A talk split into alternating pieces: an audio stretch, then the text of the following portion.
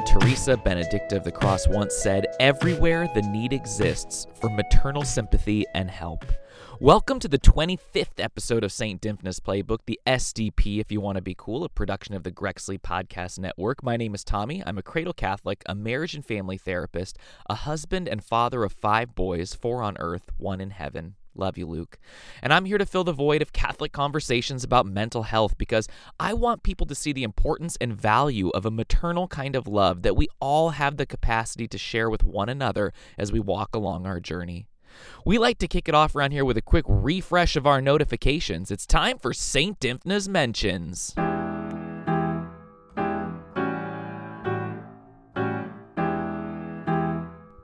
First up, Kelsey came around to ask Can you talk about navigating a conversation with a Catholic who truly believes if you pray more, then you will be healed?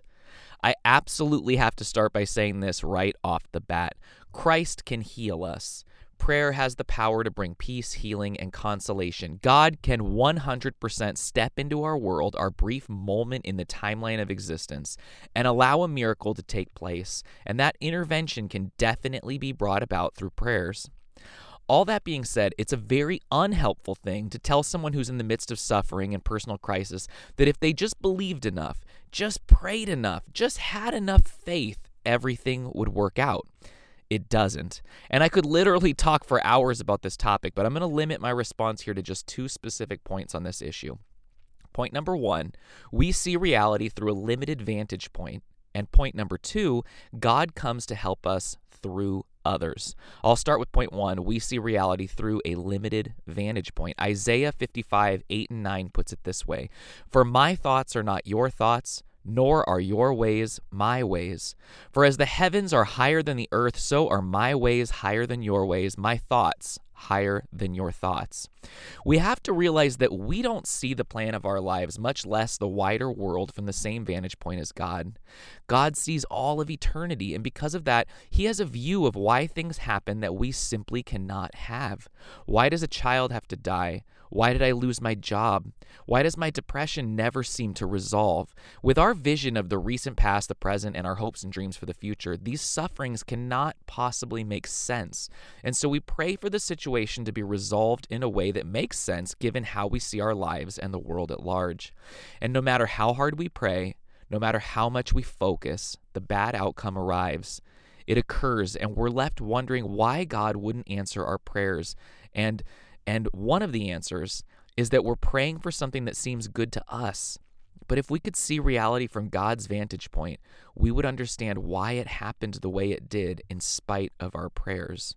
This is why the next level of prayer that we're always striving for is about trust in the providence of God. Trust that everything that happens is for our greater good or holiness, even when, and actually especially when, we wish it could go a different way.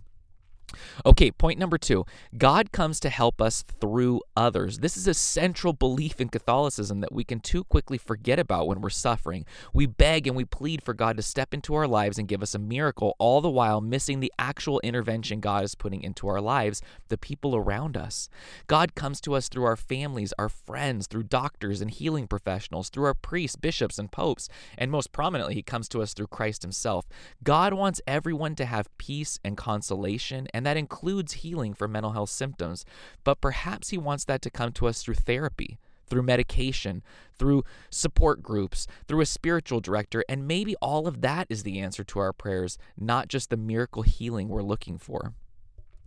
Next up, JoJo stopped by. Can you talk about how to handle family members who don't respect parents' beliefs or boundaries and how to deal with that in the light of the gospel, i.e., being inclusive of others that don't share our beliefs, not getting angry, staying humble, etc., while doing what is best for our children? Thanks for this one, JoJo. And why don't we stop and pray for everyone trying to navigate the choppy waters of family members who are openly hostile to our beliefs and boundaries, that we may be shown the path forward by the Holy Spirit? Our Father, who art in heaven, hallowed be thy name. Thy kingdom come, thy will be done, on earth as it is in heaven. Give us this day our daily bread, and forgive us our trespasses, as we forgive those who trespass against us. And lead us not into temptation, but deliver us from evil. Amen. Every single one of us has to navigate this issue from time to time, especially with family get togethers around the holidays most of the time.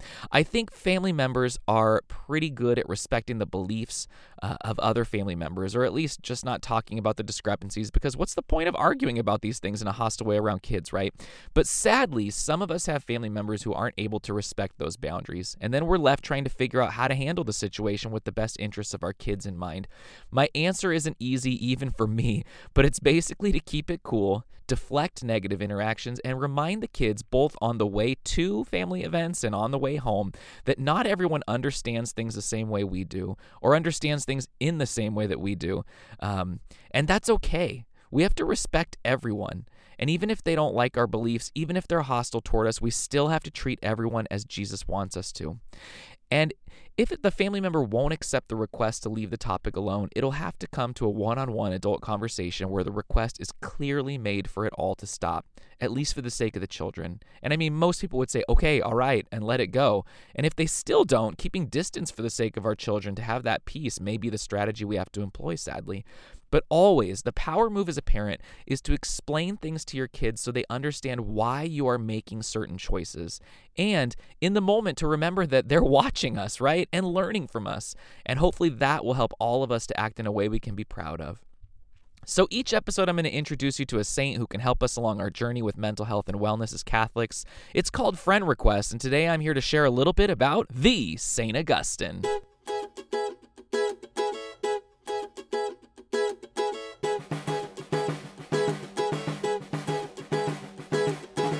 We all know St. Augustine, typically portrayed as someone who went from sinner to saint in one of the most dramatic turns passed down through the ages. He went on to become one of the most well known saints of all time and is pretty much loved by everyone. But do we ever stop to think about him and his emotional state more deeply? I mean, are the guys out there partying and living that kind of life really happy? In reality, Augustine dealt with a great deal of suffering and experienced severe depression and untold grief. Allaboutphilosophy.org notes he witnessed things that just couldn't be reconciled with theological doctrine. It was this irreconcilable trade off between truth and evil that kept Augustine jumping from philosophy to philosophy for over a decade.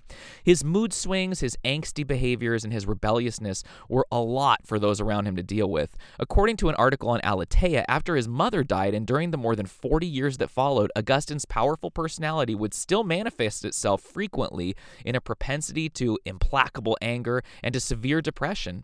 He lifted himself up from the abyss by means of prayer, sacrifice, and work. Keeping himself busy was a great remedy. So we can now look back on St. Augustine as not only an incredible model of holiness and a great example of what it means to fall into the arms of God and find peace after a life of searching for it in all the wrong places, but also a saint who copes with mental health symptoms similar to the ones that we face in our own lives, and one who continued to work through those symptoms even after his dramatic conversion. And we can all ask for his intercession as we strive for wellness in our own walk through the dark valley. We like to close this part of the podcast out with a prayer, and today we're going with the prayer for self knowledge. Lord Jesus, let me know myself and know you, and desire nothing save only you. Let me hate myself and love you. Let me do everything for the sake of you. Let me humble myself and exalt you. Let me think of nothing except you. Let me die to myself and live in you. Let me accept whatever happens as from you. Let me banish self and follow you and ever desire to follow you. Let me fly from myself and take refuge in you, that I may deserve to be defended by you. Let me fear for myself, let me fear you, and let me be among those who are chosen by you. Let me distrust myself and put my trust in you. Let me be willing to obey for the sake of you. Let me cling to nothing save only to you, and let me be poor because of you. Look upon me that I may love you. Call me that I may see you, and forever enjoy you. Amen. And now you can't do therapy over Twitter, but I'm happy to take your tweets and help you explore a bit in the hopes of finding a light in the darkness. It's time for Twitter therapy.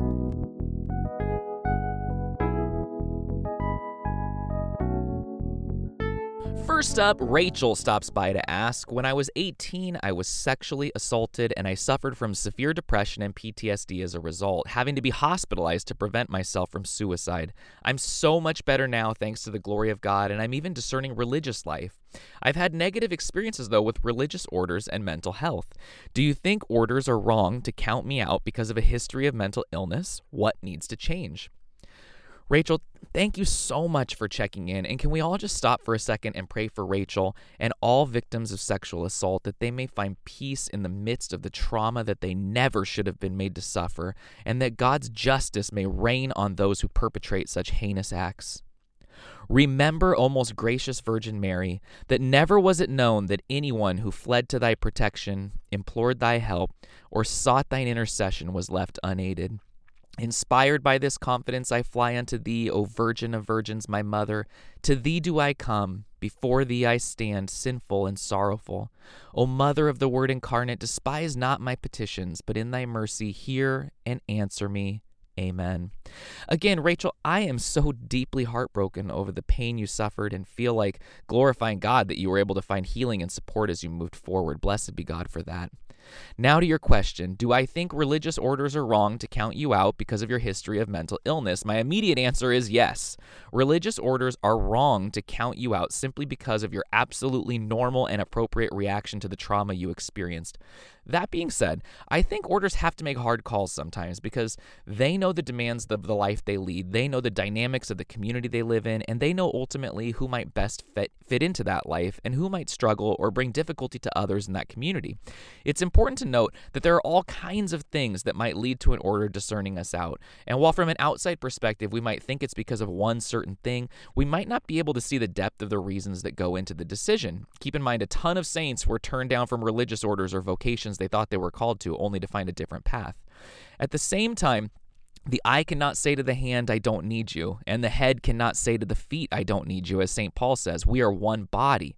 We all need each other, and I don't believe closing the door to a religious order solely on the grounds of a history of a mental health diagnosis and treatment is a good path forward, given the way St. Paul shows us uh, in, the, in the line I just quoted. Perhaps it's time for a religious order made up of individuals who have received mental health treatment in their past, who can live out the charism of helping those currently struggling with their mental health at the present. Can you imagine the beauty of the witness of such an order. And in reality, there are some orders who specifically accept people with previous mental health symptoms, treatment, and individuals who are taking medication to help them thrive as God wants them to. So it's totally worth checking out.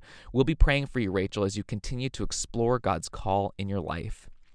Next up, Anonymous is here. My therapist recently suggested I call out a close Catholic friend for not making time for me. I said I didn't think it seemed right to call him out. I wished my friend would prioritize our friendship, but didn't believe I was entitled to my friend's time. My therapist suggested that my friend needed my help to see that he was wrong to ignore me, and asked what my faith teaches about calling out others' wrongs.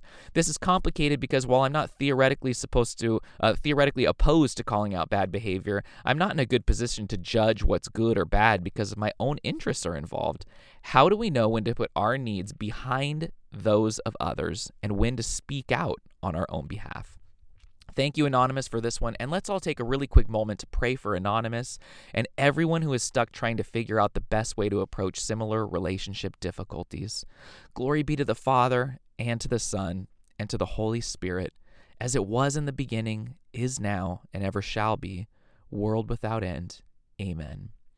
Okay, so my first piece of advice when it comes to almost any relationship questions is this one, everyone comes into relationships with different expectations, meaning I can think being a good friend means texting back immediately, hanging out once a week, or other things, but my friend might have a completely different set of expectations of what it means to be a good friend, which then leads to piece of advice number two no one can read our minds it isn't really fair to address a problem that I have in a relationship if the topic hasn't been brought up previously and expectations haven't been made clear, right? Like, I can't never talk to my wife about how I have a need for the heater to be set at 68 instead of 66, and then just one day bring up the topic out of the blue as a big problem that she should have known without me bringing it up earlier on, if that example helps.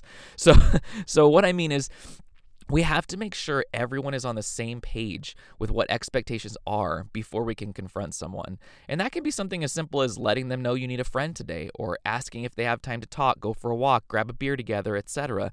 We have to be willing to let our needs be known so that they might be able to meet those needs as a friend. With that out of the way, though, I'll get to the uh, to your question specifically. How do we know when to put our needs behind those of others and when to speak out on our own behalf? And I think the answer lies in educating ourselves in the warning signs that we might be in a toxic relationship, so we can know when we have to step up and say something or maybe get out.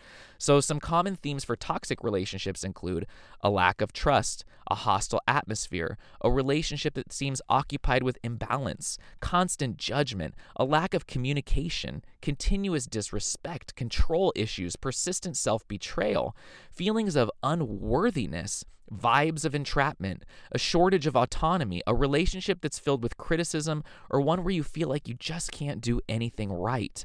Now, if you find yourself feeling these things in your relationship, they are huge red flags that it's time to put your own needs ahead of the other, speak out on your own behalf, and perhaps get out. So go with our prayers. Anna brings us home with this one. My mother has been an alcoholic for most of my life, but in the last 10 years, it's gotten worse and worse. She's also a narcissist, so that makes the situation even more difficult because she blames us, her adult children, our dad, and their financial troubles for her alcoholism and ex- insists that alcohol is necessary to cope. It's left us all feeling unloved and unwanted. In the past two years, I began to separate myself from her emotionally, and the only thing I can compare it to is like mourning the loss of of a loved one because I think of all the times that she wasn't manipulative or under the influence, and I long for that again. It's really difficult because I see her fairly often too, and to top it all off, she's completely lost her faith.